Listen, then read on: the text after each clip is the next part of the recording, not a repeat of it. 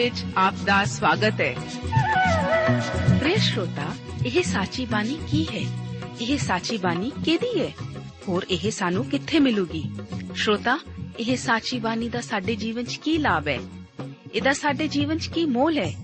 ਇਹ ਸਾਰੇ ਪ੍ਰਸ਼ਨਾਂ ਦਾ ਉੱਤਰ ਸਾਨੂੰ ਇੱਕੋ ਹੀ ਜਗ੍ਹਾ 'ਚ ਲੱਭ ਸਕਦਾ ਹੈ। ਹੋਰ ਉਹ ਹੈ ਜੀਵਿਤ ਵਚਨ, ਧਰਮ ਸ਼ਾਸਤਰ, ਬਾਈਬਲ।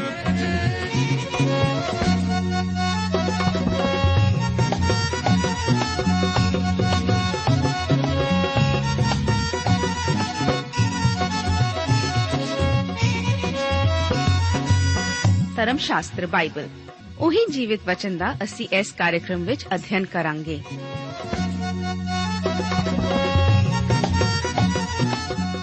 ਤੇ ਹੁਣ ਪਵਿੱਤਰ ਸ਼ਾਸਤਰ ਬਾਈਬਲ ਦਾ ਅਧਿਐਨ ਸ਼ੁਰੂ ਕਰਨ ਤੋਂ ਪਹਿਲਾਂ, ਆਈਏ ਅਸੀਂ ਆਪਣੇ ਮਨਾਂ ਨੂੰ ਤਿਆਰ ਕਰੀਏ ਇਸ ਭਜਨ ਦੁਆਰਾ।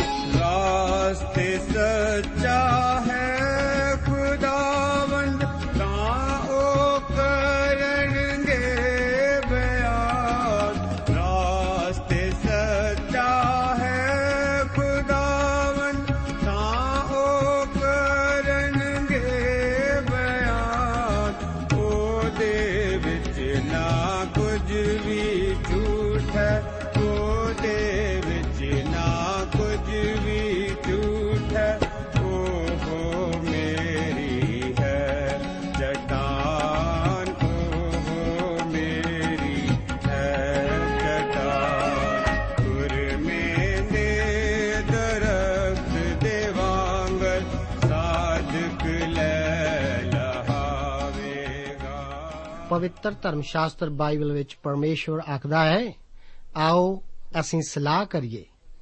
ਭਾਵੇਂ ਤੁਹਾਡੇ ਪਾਪ ਕਿਰਮਿਚ ਜਿਹੇ ਹੋਣ, ਉਹ ਬਰਫ਼ ਜਿਹੇ ਚਿੱਟੇ ਹੋ ਜਾਣਗੇ।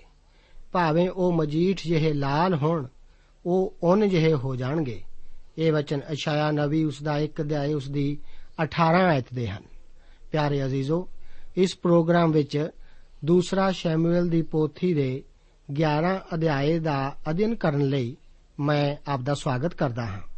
ਇਸ ਅਧਿਆਏ ਦਾ ਮੁੱਖ ਵਿਸ਼ਾ ਦਾਊਦ ਦੇ ਦੋ ਮਹਾਨ ਪਾਪਾਂ ਬਾਰੇ ਹੈ। ਇਸ ਅਧਿਆਏ ਨਾਲ ਇਸ ਪੋਥੀ ਦੇ ਦੂਜੇ ਭਾਗ ਦਾ ਆਰੰਭ ਹੁੰਦਾ ਹੈ, ਜਿਸ ਨੂੰ ਦਾਊਦ ਦੀਆਂ ਮੁਸੀਬਤਾਂ ਕਿਹਾ ਗਿਆ ਹੈ। ਪਹਿਲਾ ਭਾਗ ਦਾਊਦ ਦੀਆਂ ਜਿੱਤਾਂ ਨਾਲ ਸੰਬੰਧਿਤ ਸੀ। ਪਰਮੇਸ਼ਵਰ ਦੀਆਂ ਅਸੀਸਾਂ ਦੇ ਅਧੀਨ ਦਾਊਦ ਹੁਣ ਇੱਕ ਮਹਾਨ ਰਾਜਾ ਬਣ ਜਾਂਦਾ ਹੈ। ਪਰ ਇਸ ਅਧਿਆਏ ਵਿੱਚ ਕੀਤੇ ਪਾਪ ਕਰਕੇ ਪਰਮੇਸ਼ਵਰ ਦਾਊਦ ਨੂੰ ਸਜ਼ਾ ਦਿੰਦਾ ਹੈ। ਹੁਣ ਤੋਂ ਦਾਊਦ ਦਾ ਜੀਵਨ ਸਮੱਸਿਆਵਾਂ ਅਤੇ ਨਿਰਾਸ਼ਾ ਦੁਆਰਾ ਘਿਰਿਆ ਹੋਇਆ ਹੋਵੇਗਾ। ਉਸ ਦੇ ਜੀਵਨ ਵਿੱਚ ਇੱਕ ਤੋਂ ਬਾਅਦ ਇੱਕ ਨਿਰਾਸ਼ਾ ਆਵੇਗੀ।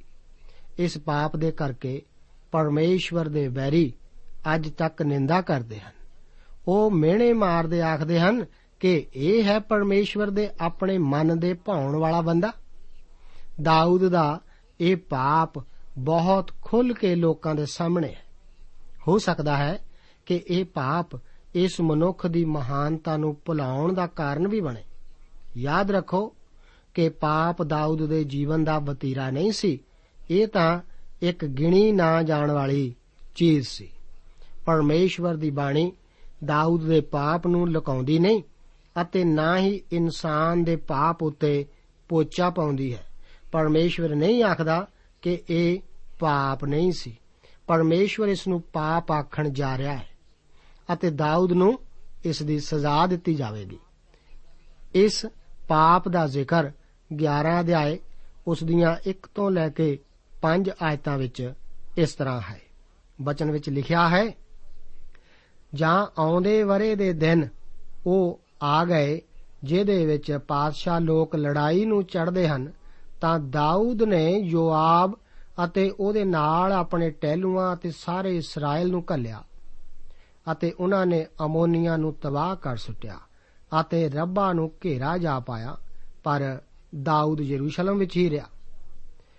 ਇੱਕ ਦਿਨ ਸੰਧਿਆ ਵੇਲੇ ਅਜਿਹਾ ਹੋਇਆ, ਜੋ ਦਾਊਦ ਆਪਣੇ ਮੰਜੇ ਉੱਤੋਂ ਉੱਠ ਕੇ ਸ਼ਾਹੀ ਮਹਿਲ ਦੀ ਛੱਤ ਉੱਤੇ ਫਿਰਨ ਲੱਗਾ ਅਤੇ ਉੱਥੋਂ ਉਸ ਨੇ ਇੱਕ ਤੀਮੀ ਨੂੰ ਡਿਠਾ ਜੋ ਨਹਾਉਂਦੀ ਪਈ ਸੀ ਅਤੇ ਉਹ ਤੀਮੀ ਵੇਖਣ ਵਿੱਚ ਡਾਢੀ ਸੋਹਣੀ ਸੀ।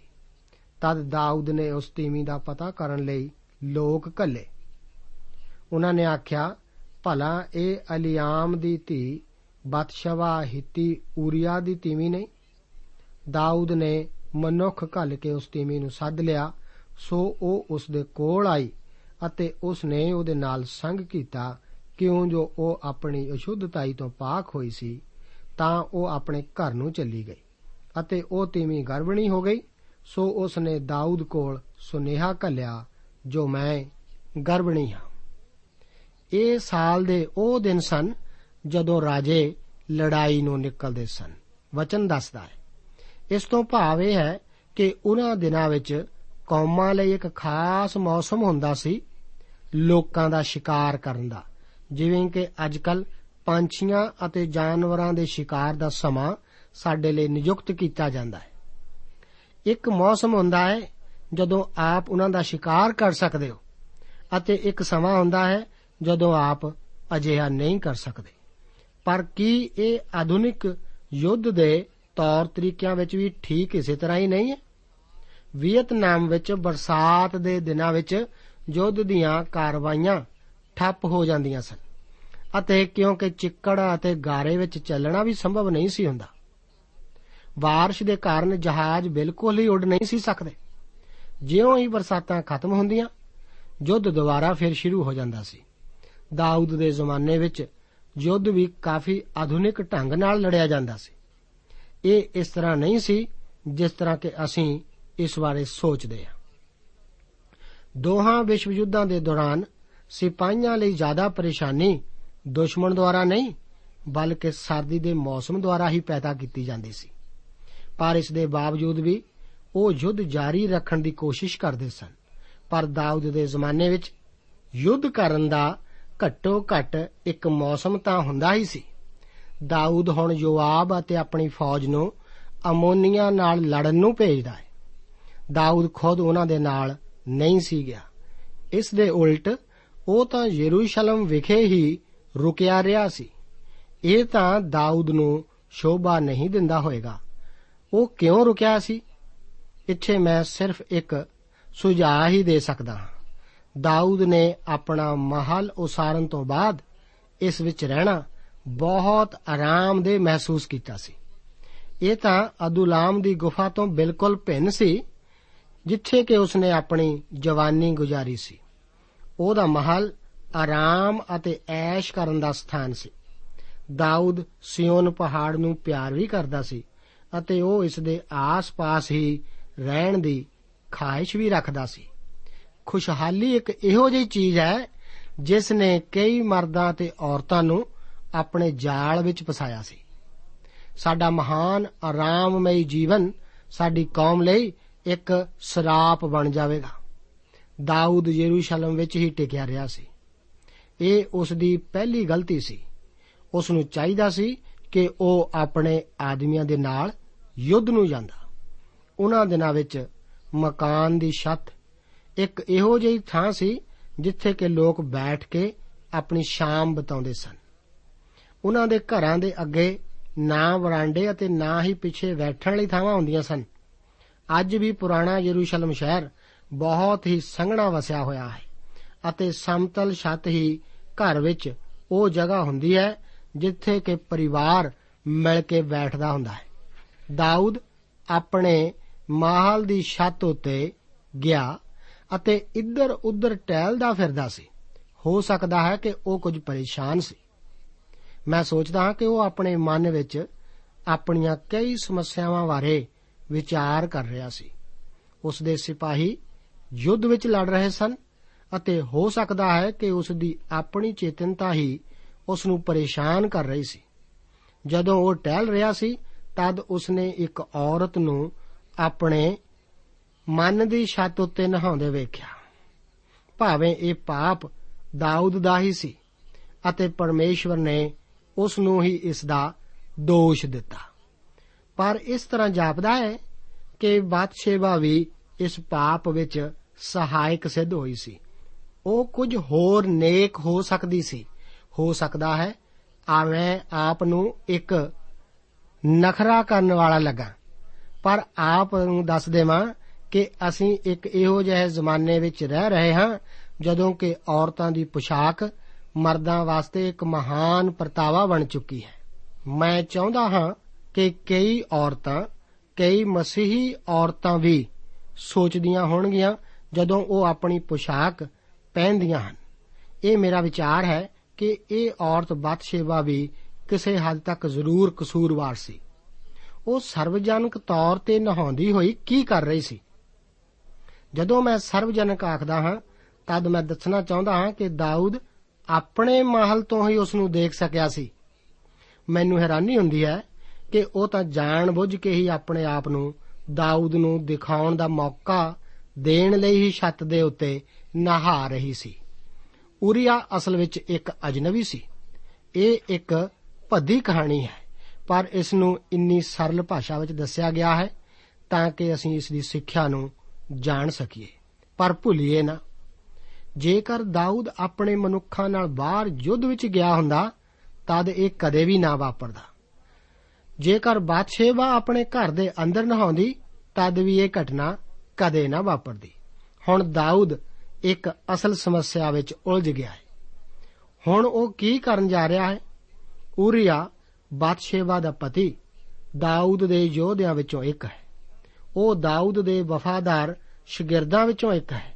ਆਓ ਅੱਗੇ 6 ਤੋਂ ਲੈ ਕੇ 13 ਆਇਤਾਂ ਨੂੰ ਇਸ ਵਿਰਤਾਂਤ ਨੂੰ ਜਾਣਨ ਲਈ ਪੜ੍ਹਦੇ ਹਾਂ। ਬਚਨ ਵਿੱਚ ਲਿਖਿਆ ਹੈ, ਦਾਊਦ ਨੇ ਯੋਆਬ ਨੂੰ ਆਖ ਘੱਲਿਆ, ਭਈ ਹਿੱਤੀ ਉਰੀਆ ਨੂੰ ਮੇਰੇ ਕੋਲ ਘੱਲ ਦੇ। ਸੋ ਯੋਆਬ ਨੇ ਉਰੀਆ ਨੂੰ ਦਾਊਦ ਕੋਲ ਘੱਲਿਆ।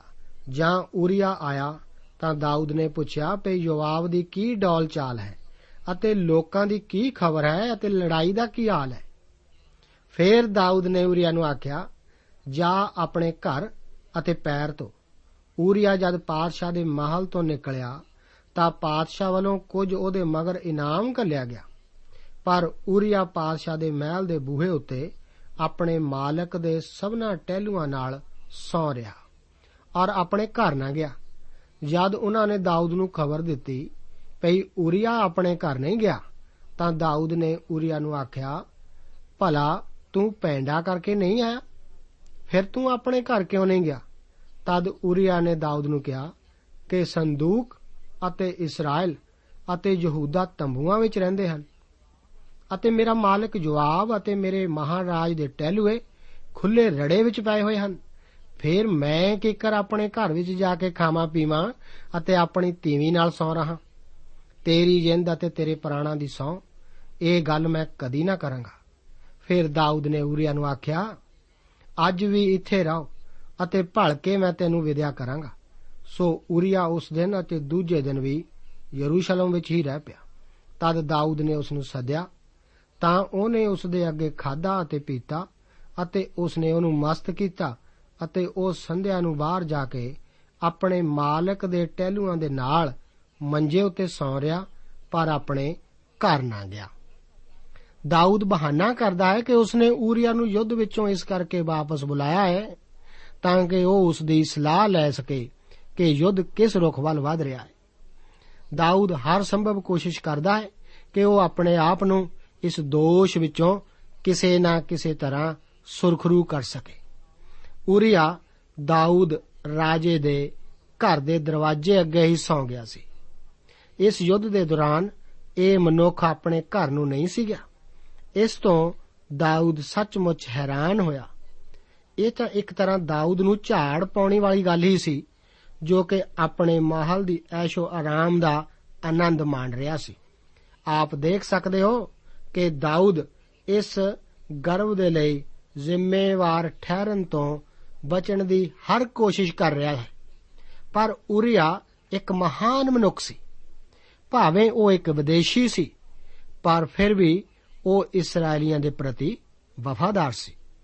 ਇਹ ਦਾਊਦ ਦੇ ਇਸ ਦੋਹਰੇ ਪਾਪ ਨੂੰ ਹੋਰ ਵੀ ਵੱਡਾ ਬਣਾ ਦਿੰਦਾ ਹੈ। ਉਰੀਆ ਆਖਦਾ ਹੈ ਕਿ ਸੈਨਾ ਅਤੇ ਮੇਰਾ ਕਪਤਾਨ ਯੁੱਧ ਦੇ ਖੇਤਰ ਵਿੱਚ ਹਨ, ਉਹ ਖਤਰੇ ਵਿੱਚ ਹਨ। ਮੈਂ ਵਾਪਸ ਆਪਣੇ ਘਰ ਨੂੰ ਜਾ ਕੇ ਐਸ਼ ਆਰਾਮ ਨਹੀਂ ਕਰਾਂਗਾ। ਇਹ ਸਭ ਦਾਊਦ ਦੁਆਰਾ ਉਰੀਆ ਨੂੰ ਵਾਪਸ ਘਰ ਭੇਜਣ ਲਈ ਚਲਾਕੀ ਹੀ ਕੀਤੀ ਜਾਂਦੀ। ਦਾਊਦ ਉਰੀਆ ਨੂੰ ਨਸ਼ੇ ਵਿੱਚ ਕਰ ਦਿੰਦਾ ਹੈ, ਪਰ ਫਿਰ ਵੀ ਇਹ ਮਨੁੱਖ ਘਰ ਨਹੀਂ ਜਾਂਦਾ। ਅੱਗੇ 14 ਤੋਂ ਲੈ ਕੇ 27 ਆਇਤਾਂ ਦੇ ਵਚਨ ਇਸ ਪ੍ਰਕਾਰ ਹਨ। ਲਿਖਿਆ ਹੈ, ਸਵੇਰ ਨੂੰ ਦਾਊਦ ਨੇ ਯੋਆਬ ਦੇ ਲਈ ਚਿੱਠੀ ਲਿਖੀ ਅਤੇ ਉਰੀਆ ਦੇ ਹੱਥੀਂ ਉਹਨੂੰ ਕੱਲੀ। ਅਤੇ ਉਸਨੇ ਚਿੱਠੀ ਵਿੱਚ ਇਹ ਲਿਖਿਆ, ਭਈ ਉਰੀਆ ਨੂੰ ਡਾਢੀ ਲੜਾਈ ਦੇ ਵੇਲੇ ਮੋਰੇ ਕਰੋ ਅਤੇ ਉਹਦੇ ਕੋਲੋਂ ਮੁੜਾਓ ਜੋ ਉਹ ਵੱਢਿਆ ਜਾਵੇ ਅਤੇ ਮਰ ਜਾਵੇ। ਅਤੇ ਅਜਿਹਾ ਹੋਇਆ, ਜਾਂ ਜਵਾਬ ਉਸ ਸ਼ਹਿਰ ਦੇ ਉਦਾਲੇ ਟਿਕਾਉਣ ਲਈ ਗਿਆ, ਤਾਂ ਉਸਨੇ ਉਰੀਆ ਨੂੰ ਅਜਿਹੇ ਥਾਂ ਵਿੱਚ ਠਹਿਰਾ ਦਿੱਤਾ ਜਿੱਥੇ ਉਸ ਜਾਤਾ ਭਈ ਇੱਥੇ ਸੂਰਮੇ ਹਨ। ਤਾਂ ਉਸ ਸ਼ਹਿਰ ਦੇ ਲੋਕ ਨਿਕਲੇ ਅਤੇ ਜਵਾਬ ਦੇ ਨਾਲ ਲੜੇ ਅਤੇ ਉੱਥੇ ਦਾਊਦ ਦੇ ਟਹਿਲੂਆਂ ਵਿੱਚੋਂ ਕਈ ਡਿੱਗ ਪਏ ਅਤੇ ਹਿੱਤੀ ਉਰੀਆ ਵੀ ਮਾਰਿਆ ਗਿਆ। ਤਦ ਜਵਾਬ ਨੇ ਮਨੁੱਖ ਘੱਲਿਆ ਅਤੇ ਲੜਾਈ ਦੀ ਸਾਰੀ ਖਬਰ ਦਾਊਦ ਨੂੰ ਸੁਣਾਈ ਅਤੇ ਹਲਕਾਰੇ ਨੂੰ ਇਉਂ ਸਮਝਾ ਕੇ ਆਖਿਆ, ਜਦ ਤੂੰ ਪਾਤਸ਼ਾਹ ਨੂੰ ਲੜਾਈ ਦੀ ਗੱਲ ਆਖ ਚੁੱਕੇ ਤਾਂ ਜੇ ਕਦੇ ਅਜਿਹਾ ਹੋਵੇ ਜੋ ਪਾਤਸ਼ਾਹ ਦਾ ਕ੍ਰੋਧ ਜਾਗੇ ਅਤੇ ਉਹ ਤੈਨੂੰ ਆਖੇ ਭਈ ਜਦ ਤੁਸੀਂ ਲੜਨ ਨੂੰ ਚੜੇ ਤਾਂ ਸ਼ਹਿਰ ਦੇ ਐਡੇ ਨੇੜੇ ਕਾਹਨੂੰ ਟੁਕੇ? ਭਲਾ ਤੁਸੀਂ ਨਹੀਂ ਜਾਣਦੇ ਸੋ ਜੋ ਉਹ ਕੰਧ ਉਤੋਂ ਤੀਰ ਮਾਰਨਗੇ? ਜਰੂ ਵਸ਼ਬ ਦੇ ਪੁੱਤਰ ਅਬੀਮਲਕ ਨੂੰ ਕਿਸ ਨੇ ਮਾਰਿਆ? ਭਲਾ ਇੱਕ ਤੀਵੀ ਨੇ ਚੱਕੀ ਦਾ ਪੁੜ ਨਾ ਉਸ ਦੇ ਉੱਤੇ ਕੱਢ ਮਾਰਿਆ ਜੋ ਉਹ ਤੇਵੇਸ ਵਿੱਚ ਮਰ ਗਿਆ? ਸੋ ਤੁਸੀਂ ਸ਼ਹਿਰ ਦੀ ਕੰਧ ਹੇਠ ਕਾਨੂੰ ਗਏ ਸੋ? ਤਦ ਆਖਣਾ, ਜੀ ਤੇਰਾ ਟਹਿਲੂਆ ਹਿੱਤੀ ਉਰੀਆ ਵੀ ਮਾਰਿਆ ਗਿਆ। ਸੋ ਹਲਕਾਰਾ ਤੁਰ ਪਿਆ ਅਤੇ ਆਇਆ ਅਤੇ ਜੋ ਕੁਝ ਜਵਾਬ ਨੇ ਆਖਿਆ ਸੀ, ਸੋ ਦਾਊਦ ਨੂੰ ਆਣ ਦੱਸਿਆ ਅਤੇ ਹਲਕਾਰੇ ਨੇ ਦਾਊਦ ਨੂੰ ਆਖਿਆ, ਭਈ ਸੱਚਮੁੱਚ ਲੋਕਾਂ ਨੇ ਸਾਡੇ ਉੱਤੇ ਵੱਡਾ ਜ਼ੋਰ ਪਾਇਆ ਅਤੇ ਉਹ ਰੜੇ ਵਿੱਚ ਸਾਡੇ ਕੋਲ ਨਿਕਲ ਆਏ, ਸੋ ਅਸੀਂ ਉਹਨਾਂ ਦੇ ਮਗਰ ਲੱਗੇ ਲੱਗੇ ਡਿਉੜੀ ਦੇ ਫਾਟਕ ਤੋੜੀ ਤੁਰੇ ਗਏ। ਜਦ ਤੀਰ ਅੰਦਾਜ਼ਾਂ ਨੇ ਕੰਧ ਉੱਤੋਂ ਤੁਹਾਡੇ ਟਹਿਲੂਆਂ ਦਾ ਨਿਸ਼ਾਨਾ ਫੁੰਡਿਆ। ਪਾਤਸ਼ਾਹ ਦੇ ਕਈ ਟਹਿਲੂਏ ਮਰ ਗਏ ਅਤੇ ਤੁਹਾਡਾ ਟਹਿਲੂਆ ਹਿੱਤੀ ਉਰੀਆ ਵੀ ਮਰ ਗਿਆ। ਸੋ ਦਾਊਦ ਨੇ ਹਲਕਾਰੇ ਨੂੰ ਆਖਿਆ, ਕਿ ਜਵਾਬ ਨੂੰ ਜਾ ਕੇ ਐਵੇਂ ਆਖ, ਜੋ ਇਹ ਗੱਲ ਤੈਨੂੰ ਮਾੜੀ ਨਾ ਲੱਗੇ, ਕਿਉਂ ਜੋ ਤਲਵਾਰ ਜਿਹਾ ਇੱਕ ਨੂੰ ਵੱਢਦੀ ਹੈ, ਤੇ ਆ ਦੂਜੇ ਨੂੰ ਵੀ ਵੱਢਦੀ ਹੈ? ਤੂੰ ਸ਼ਹਿਰ ਦੇ ਸਾਹਮਣੇ ਵੱਡੀ ਲੜਾਈ ਕਰ ਅਤੇ ਉਹਨੂੰ ਢਾ ਦੇ। ਸੋ ਤੂੰ ਉਹਨੂੰ ਧੀਰਜ ਦੇ ਤਾਂ ਉਰੀਆ ਦੀ ਪਤਨੀ ਆਪਣੇ ਪਤੀ ਉਰੀਆ ਦਾ ਮਰਨਾ ਸੁਣ ਕੇ ਸੋਗ ਵਿੱਚ ਬੈਠੀ ਅਤੇ ਜਦ ਸੋਗ ਦੇ ਦਿਨ ਲੰਘ ਗਏ, ਤਾਂ ਦਾਊਦ ਨੇ ਉਸ ਨੂੰ ਆਪਣੇ ਮਹਿਲ ਸਦਾਇਆ ਅਤੇ ਉਸ ਦੀ ਪਤਨੀ ਬਣੀ ਅਤੇ ਉਹ ਉਸ ਦੇ ਲਈ ਪੁੱਤਰ ਜਣੀ, ਪਰ ਉਹ ਕੰਮ ਜੋ ਦਾਊਦ ਨੇ ਕੀਤਾ, ਸੋ ਯਹੋਵਾ ਨੂੰ ਬੁਰਾ ਲੱਗਾ। ਅਸੀਂ ਦੇਖਦੇ ਹਾਂ ਕਿ ਦਾਊਦ ਦੇ ਪਾਪ ਦਾ ਇਹ ਇੱਕ ਸਭ ਤੋਂ ਭਿਆਨਕ ਹਿੱਸਾ ਹੈ। ਉਸ ਨੇ ਜਾਣ ਬੁੱਝ ਕੇ ਊਰੀਆ ਦੇ ਮਾਰਨ ਦੀ ਯੋਜਨਾ ਬਣਾਈ ਸੀ। ਇਸ ਵਿੱਚ ਉਹ ਮਾਫ ਕੀਤੇ ਜਾਣ ਦੇ ਯੋਗ ਨਹੀਂ ਹੈ। ਪਰਮੇਸ਼ਵਰ ਦੀ ਬਾਣੀ ਇਸ ਸਭ ਦੀ ਲਿਖਤ ਨੂੰ ਠੀਕ ਇਸੇ ਤਰ੍ਹਾਂ ਹੀ ਲਿਖਦੀ ਹੈ, ਜਿਵੇਂ ਕਿ ਦਾਊਦ ਨੇ ਕੀਤਾ ਸੀ।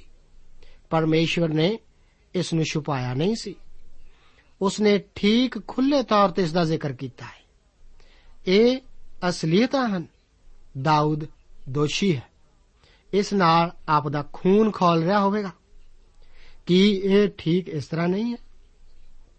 ਇੱਥੇ ਤਾਂ ਦਾਊਦ ਦੀ ਬਹੁਤ ਨੇਕ ਗੱਲਬਾਤ ਦਾ ਜ਼ਿਕਰ ਹੈ। ਕੀ ਆਪ ਉਸ ਦੇ ਕਰਕੇ ਸ਼ਰਮਾਉਂਦੇ ਨਹੀਂ?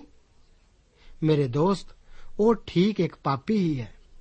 ਉਸ ਨੇ ਇਹ ਇੱਕ ਭਿਆਨਕ ਪਾਪ ਕੀਤਾ ਹੈ। ਉਸ ਨਾਲ ਕੀ ਕੀਤਾ ਜਾਣਾ ਚਾਹੀਦਾ ਹੈ? ਅਸੀਂ ਦੇਖਾਂਗੇ ਕਿ ਪਰਮੇਸ਼ਵਰ ਉਸ ਨੂੰ ਸਜ਼ਾ ਦੇਣ ਜਾ ਰਿਹਾ ਹੈ। 27 ਆਇਤ ਵਿੱਚ ਵਚਨ ਦੱਸਦਾ ਹੈ ਕਿ ਉਹ ਕੰਮ ਜੋ ਦਾਊਦ ਨੇ ਕੀਤਾ, ਸੋ ਯਹੋਵਾ ਨੂੰ ਬੁਰਾ ਲੱਗਾ। ਇਸ ਨੂੰ ਕਦੇ ਵੀ ਨਾ ਭੁੱਲੋ। ਦਾਊਦ ਇਸ ਪਾਪ ਤੋਂ ਬਚ ਨਹੀਂ ਸੀ ਸਕਿਆ। ਇਸ ਸਮੇਂ ਤੱਕ ਦਾਊਦ ਦੀ ਜ਼ਿੰਦਗੀ ਵਿੱਚ ਉਸ ਨੇ ਕਈ ਮੱਲਾਂ ਮਾਰੀਆਂ ਸਨ। ਪਰ ਇਸ ਪਾਪ ਦੇ ਕਰਨ ਤੋਂ ਬਾਅਦ ਉਸ ਦੇ ਮਰਨ ਦੇ ਦਿਨ ਤੱਕ ਉਹ ਹੁਣ ਸਮੱਸਿਆਵਾਂ ਅਤੇ ਮੁਸੀਬਤਾਂ ਵਿੱਚ ਹੀ ਘਿਰਿਆ ਰਿਹਾ। ਮੇਰੇ ਮਸੀਹੀ ਦੋਸਤ, ਮੈਂ ਆਪ ਨੂੰ ਦੱਸ ਦੇਵਾਂ ਕਿ ਆਪ ਵੀ ਪਾਪ ਕਰ ਸਕਦੇ ਹੋ। ਇੱਕ ਵਾਰ ਮੈਨੂੰ ਕਿਸੇ ਨੇ ਪੁੱਛਿਆ ਕਿ ਕੀ ਇੱਕ ਮਸੀਹੀ ਸ਼ਰਾਬ ਪੀ ਸਕਦਾ ਹੈ? ਮੇਰਾ ਉੱਤਰ ਸੀ ਕਿ ਹਾਂ, ਇੱਕ ਮਸੀਹੀ ਸ਼ਰਾਬ ਪੀ ਸਕਦਾ ਹੈ। ਇਹ ਮਨੁੱਖ ਮੇਰਾ ਉੱਤਰ ਸੁਣ ਕੇ ਹੈਰਾਨ ਹੋਇਆ। ਪਰ ਫਿਰ ਉਹ ਕਹਿਣ ਲੱਗਾ ਕਿ ਕੀ ਉਹ ਇਸ ਤੋਂ ਬਚ ਸਕਦਾ ਹੈ? ਇੱਥੇ ਹੀ ਅਸਲੀ ਗੱਲ ਸਮਝਣ ਵਾਲੀ ਹੈ। ਇੱਕ ਦੁਨਿਆਵੀ ਮਨੁੱਖ ਇਸ ਤੋਂ ਬਚ ਸਕਦਾ ਹੈ, ਕਿਉਂਕਿ ਪਰਮੇਸ਼ਵਰ ਸ਼ੈਤਾਨ ਦੀ ਸੰਤਾਨ ਨੂੰ ਕੋਰੜੇ ਨਹੀਂ ਮਾਰਦਾ, ਪਰ ਉਹ ਆਪਣੇ ਬੱਚਿਆਂ ਨਾਲ ਅਜਿਹਾ ਜ਼ਰੂਰ ਕਰਦਾ ਹੈ। ਕੀ ਆਪ ਇਹੋ ਜਿਹੀ ਸਜ਼ਾ ਨੂੰ ਪਾਉਣਾ ਪਸੰਦ ਕਰੋਗੇ? ਮੈਂ ਜਾਣਦਾ ਹਾਂ ਕਿ ਆਪ ਪਾਪ ਤੋਂ ਬਚ ਕੇ ਨਹੀਂ ਨਿਕਲ ਸਕਦੇ। ਦਾਊਦ ਇਸ ਤੋਂ ਨਹੀਂ ਸੀ ਬਚ ਸਕਿਆ। ਜੋ ਕੰਮ ਉਸਨੇ ਕੀਤਾ ਸੀ, ਉਹ ਪਰਮੇਸ਼ਵਰ ਨੂੰ ਬੁਰਾ ਲੱਗਾ। ਜਦੋਂ ਕੁਝ ਪਰਮੇਸ਼ਵਰ ਨੂੰ ਬੁਰਾ ਲੱਗਦਾ ਹੈ, ਉਹ ਇਸ ਬਾਰੇ ਜ਼ਰੂਰ ਕੁਝ ਨਾ ਕੁਝ ਕਰਦਾ ਹੈ। ਦਾਊਦ ਸੋਚਦਾ ਹੈ ਕਿ ਉਹ ਇਸ ਤੋਂ ਬਚ ਗਿਆ ਹੈ। ਪਰ ਕੁਝ ਲੋਕ ਹਨ ਜੋ ਅਸਲੀਅਤ ਨੂੰ ਜਾਣਦੇ ਹਨ। ਯੋਆਬ, ਦਾਊਦ ਦਾ ਕਪਤਾਨ ਅਸਲੀਅਤ ਜਾਣਦਾ ਹੈ। ਦਾਊਦ ਦੇ ਕੁਝ ਆਪਣੇ ਸਲਾਹਕਾਰ ਜੋ ਕਿ ਯਰੂਸ਼ਲਮ ਵਿੱਚ ਸਨ ਅਤੇ ਜਿਨ੍ਹਾਂ ਨੇ ਬਾਦਸ਼ੇਵਾ ਨੂੰ ਦਾਊਦ ਦੇ ਮਹਲ ਵਿੱਚ ਖੁਦ ਲਿਆਂਦਾ ਸੀ, ਉਹ ਵੀ ਸੱਚਾਈ ਜਾਣਦੇ ਸਨ। ਇਹਨਾਂ ਤੋਂ ਇਲਾਵਾ ਹੋਰ ਕੋਈ ਨਹੀਂ ਸੀ ਜਾਣਦਾ ਅਤੇ ਇਹਨਾਂ ਦੇ ਮੂੰਹ ਬੰਦ ਕੀਤੇ ਗਏ ਸਨ। ਉਹ ਬੋਲਣ ਦਾ ਹੌਸਲਾ ਨਹੀਂ ਕਿਸੇ ਕਰ ਸਕਦੇ, ਪਰ ਦਾਊਦ ਗੱਦੀ ਤੇ ਬੈਠਾ ਹੈਰਾਨ ਹੋ ਕੇ ਇੱਧਰ-ਉੱਧਰ ਵੇਖਦਾ ਹੈ। 200 ਦੇ ਲਗਭਗ ਲੋਕ ਉਸ ਦੇ ਆਲੇ ਦੁਆਲੇ ਖੜੇ ਹਨ ਅਤੇ ਉਹ ਚੁੱਪਚਾਪ ਸ਼ਾਇਦ ਹਰ ਇੱਕ ਦੇ ਚਿਹਰੇ ਵੱਲ ਤੱਕਦਾ ਹੋਇਆ ਪੁੱਛਦਾ ਹੈ, ਕੀ ਤੈਨੂੰ ਪਤਾ ਹੈ? ਸ਼ਾਇਦ ਹੁਣ ਦਾਊਦ ਨੂੰ ਤਸੱਲੀ ਹੋ ਜਾਂਦੀ ਹੈ ਕਿ ਉਹ ਬਚ ਗਿਆ ਹੈ। ਕੋਈ ਨਹੀਂ ਜਾਣਦਾ। ਮੇਰੇ ਦੋਸਤ, ਇਸ ਬਾਰੇ ਸ਼ਾਇਦ ਯਰੂਸ਼ਲਮ ਵਿੱਚ ਪਤਾ ਲੱਗਾ ਜਾਂ ਨਹੀਂ, ਪਰ ਦਾਊਦ ਦਾ ਗੁਪਤ ਪਾਪ ਅਤੇ ਸਾਡੇ ਗੁਪਤ ਪਾਪ ਪਰਮੇਸ਼ਵਰ ਦੇ ਸਾਹਮਣੇ ਖੁੱਲੀ ਕਿਤਾਬ ਹਨ। ਕਿਸੇ ਨੇ ਠੀਕ ਹੀ ਆਖਿਆ ਹੈ ਕਿ ਧਰਤੀ ਉਤਲਾ ਗੁਪਤ ਪਾਪ ਸਵਰਗ ਵਿੱਚ ਇੱਕ ਖੁੱਲੀ ਕਿਤਾਬ ਹੀ ਹੈ। ਜੋ ਕੁਝ ਵੀ ਅਸੀਂ ਜਾਣਦੇ ਹਾਂ, ਪਰਮੇਸ਼ਵਰ ਜਾਣਦਾ ਹੈ। ਜੋ ਕੁਝ ਵੀ ਅਸੀਂ ਕਰਦੇ ਹਾਂ, ਉਹ ਉਸ ਨੂੰ ਜਾਣਦਾ ਹੈ। ਉਸ ਦੇ ਅੱਗੇ ਕੁਝ ਵੀ ਗੁਪਤ ਨਹੀਂ। ਪ੍ਰਭੂ ਆਪ ਨੂੰ ਇਹਨਾਂ ਵਚਨਾਂ ਨਾਲ ਅਸੀਸ ਦੇਵੇ। ਜੈ ਮਸੀਹ ਦੀ। ਦੋਸਤੋ, ਸਾਨੂੰ ਉਮੀਦ ਹੈ ਕਿ ਇਹ ਕਾਰਜਕ੍ਰਮ ਤੁਹਾਨੂੰ ਪਸੰਦ ਆਇਆ ਹੋਵੇਗਾ। ਤੇ ਇਹ ਕਾਰਜਕ੍ਰਮ ਸੁਣ ਕੇ ਤੁਹਾਨੂੰ ਬਰਕਤਾਂ ਮਿਲੀਆਂ ਹੋਣਗੀਆਂ। ਜੇ ਤੁਸੀਂ ਇਹ ਕਾਰਜਕ੍ਰਮ ਦੇ ਬਾਰੇ ਕੁਝ ਪੁੱਛਣਾ ਚਾਹੁੰਦੇ ਹੋ, ਤੇ ਸਾਨੂੰ ਇਸ ਪਤੇ ਤੇ ਲਿਖੋ। Programme Sachi Bani, post box number 1715 sector 36 Chandigarh 160036 ਪਤਾ ਇੱਕ ਵਾਰ ਫੇਰ ਸੁਣ ਲਓ programme Sachi Bani post box number 1715 sector 36 Chandigarh 160036 ਸਾਡਾ ਈਮੇਲ ਪਤਾ ਹੈ punjabi ttb at twr.in ਪਤਾ ਇੱਕ ਵਾਰ ਫੇਰ ਸੁਣ ਲਓ punjabi ttb at twr.in ਹੁਣ ਸਾਡੇ ਪ੍ਰੋਗਰਾਮ ਦਾ ਸਮੇਂ ਸਮਾਪਤ ਹੁੰਦਾ ਹੈ। ਉਮੀਦ ਹੈ ਅਗਲੇ ਪ੍ਰੋਗਰਾਮ ਵਿੱਚ ਤੁਹਾਡੇ ਨਾਲ ਫੇਰ ਪੇਂਟ ਹੋਏਗੀ। ਰੱਬ ਤੁਹਾਨੂੰ ਬਰਕਤ ਦੇ।